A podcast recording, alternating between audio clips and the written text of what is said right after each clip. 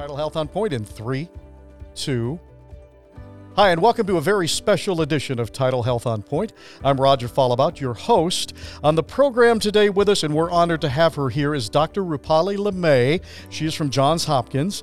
She is also an expert in the field of vaccine hesitancy, something that is absolutely essential and critical to our world today. Joining us virtually from Hopkins is Dr. Limaye. And Dr. Limaye, welcome to the program. Thanks so much for having me. It's great to be here. It is wonderful to have you here. With all of our first time guests, we ask that you take a couple of minutes at the beginning of the show to tell our listeners and our viewers something about you. So uh, give us the Rupali Limaye story. Yeah, no, thank you so much. So I'm originally from the Midwest.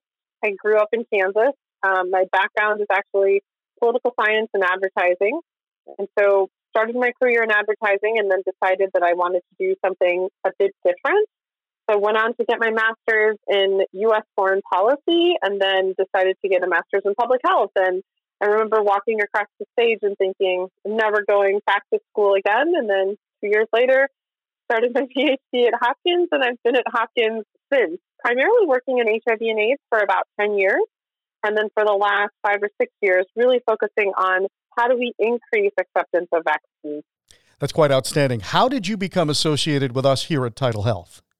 Yeah, so it's a great question. I was connected to Dr. Robert Joyner um, through some other work that we were doing because we were very interested in really working and with some populations on the Eastern Shore that we have seen really have some hesitancy around the vaccine. So that's what my connection is. So, we mentioned at the top of the program that you are an expert in vaccine hesitancy and in your research in that field. So, define that for us. What is vaccine hesitancy and how has that changed or has it over the years? It's a great question. I think most people think about vaccine behavior as sort of a yes or no, but it is more complicated than that.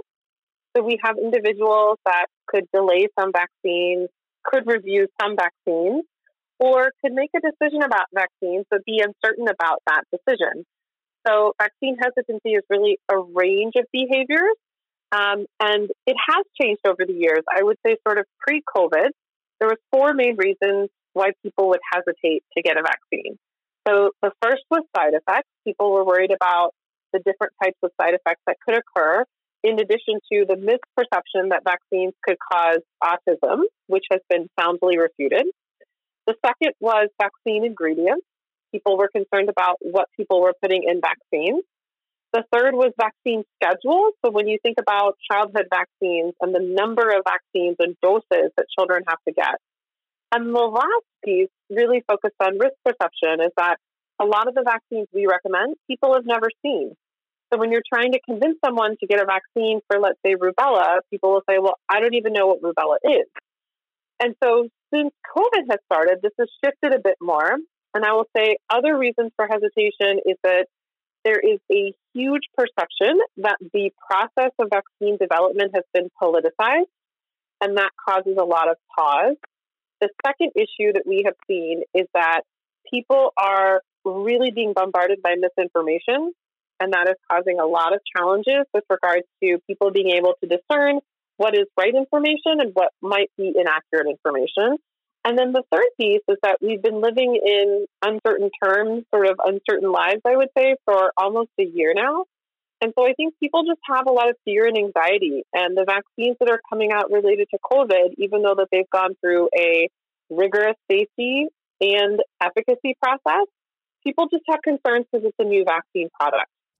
What surprised me when we ran a poll of our staff and, and even some members of our community, the number one reason that they were hesitant to get vaccinated was not the speed at which the vaccine had come to market, but, but rather side effects. And you, and you mentioned those. Should people have a genuine concern about the side effects of this vaccine?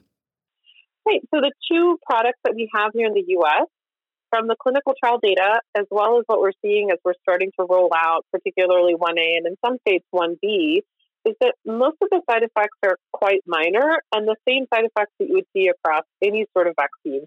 So you could have redness at the injection site, you could have soreness in your arm, you might not feel well for a couple days, you could get a slight fever, but that really shows that the vaccine is working because it's really inducing an immune response. And so the vaccine side effects are very much on par with any other type of therapeutic intervention that you might receive. So I try to think about it in the same way as, let's say your doctor recommends a blood pressure medication. You could have some side effects related to that, but the reason that it's recommended is that the benefits really outweigh any risk related to the product. Absolutely. Based on your research, what advice do you offer, and do you offer advice to people who are on the fence and haven't made their mind up yet about getting vaccinated? And I'm not necessarily just speaking about COVID, um, but vaccines in general. Mm-hmm. One thing that we try to do is we try to really focus on who do people trust with regards to a source of information. 20 years ago, most people would listen to what their doctor said and follow it without really going into more detail and doing more research. That has changed quite a bit. So it's really important to make sure that people are talking to someone that they trust, but that also understand the vaccine science. So that's one piece. The second piece I would say is that if you have questions or concerns, don't be shy about them. You should be able to talk to your healthcare provider, whether that's another trusted individual that you speak with, that could be a pharmacist, whoever that may be, ask those questions. Make sure that you are feeling as though you can be transparent about your concerns and you should be able to get transparent information back. I think for me, there's so much uncertainty right now. And one piece that we've been really trying to stress with communities that we have been working with is that we all very much want to get back to living quote unquote normal lives. Vaccine is one way, really one one pathway, I would say, to get us back there. And what's incredible about these two products is that they have high levels of efficacy, which means they're very effective at preventing someone from getting COVID, but they also have an excellent safety profile. And there have been more than 40,000 individuals that were in the trials alone. And as you can imagine, because of all the scrutiny on the vaccines, a lot of information has come out related to what happened during the trials to be as transparent as possible and really, I think, to relieve some of these concerns that people may have.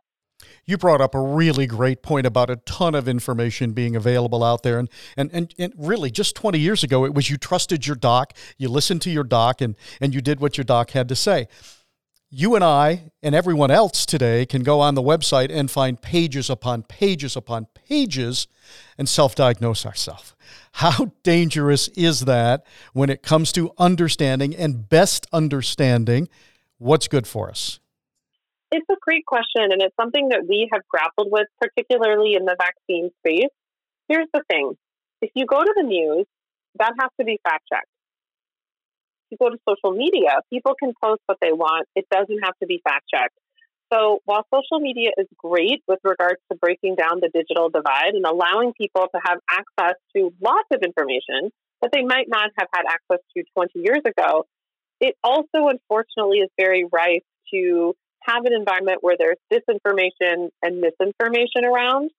And people, I think, are very susceptible to these stories where, for example, if I got on and posted something on social media and said, Hey, I got my COVID shot, it was great versus someone comes on and says, Oh my God, I had the worst experience. I fainted. I passed out. Whatever it may be, that tends to go viral, not the one of making vaccination that I had no problems. And so that's really the issue with social media is that it amplifies these very small proportion of, of stories, I think, that might sort of, you know, reflect vaccination in a negative light but really makes it look like it's a bigger issue than it is. I would say the majority of individuals that get the vaccine will not have any major side effects. Um, with that being said, there are, you know, there are side effects that we need to be transparent about. But again, the overwhelming majority of people will not have any issues with the vaccine. Yeah, thousands of airplanes land safely every day, but nobody reports about those, right? Exactly. Um, you you mentioned a moment ago that Vaccine is one of the pathways to getting us back to normalcy or whatever normalcy becomes in 2021 and beyond. Is it the best pathway, in your opinion? It's a great question. I think from a vaccine perspective, what we have seen so far is that if you get the vaccine and if you get both doses, it will reduce your risk of contracting COVID by 95%, which is a huge number. I think in terms of efficacy, that is not what I think anyone thought we were going to get with the COVID vaccines.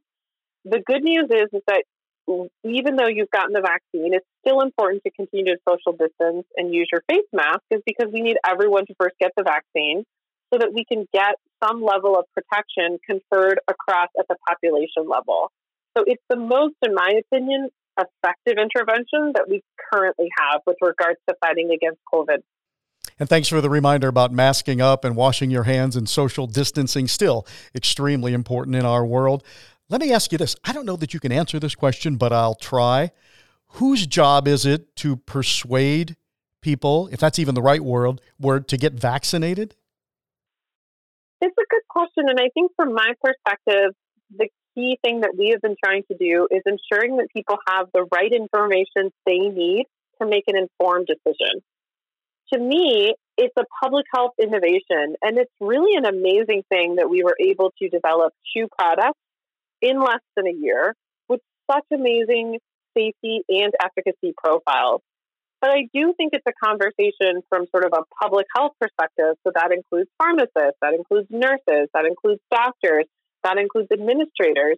Anyone that has an understanding of the vaccine development process as well as implementation process, I think play a key role in really talking to others about the vaccine, talking about their experiences if they get the vaccine, so that we can get more people protected. Dr. Limaye, where would you point people who want additional information on the vaccines or vaccine hesitancy? Absolutely. So the CDC is a great place to start. They have a huge compendium of resources. I would be remiss if I didn't talk about Johns Hopkins University. We have a whole website that I think a lot of people have been looking at with regards to tracking cases. In addition to just tracking cases, we have a resource page that has lots of different information for different audiences that people can go to. What is the most important thing as we near the end of the program? What is the most important thing that you would like people to remember from this podcast and the information that we've shared? Most important thing would be that if you have questions, ask them. You know, I think it's really important for individuals to feel as though if they have concerns that they're not being dismissed you know, I am a mother with two small kids. And when I was going through sort of the early childhood visits for my children, I had questions about vaccines as well. I studied it. I still had questions.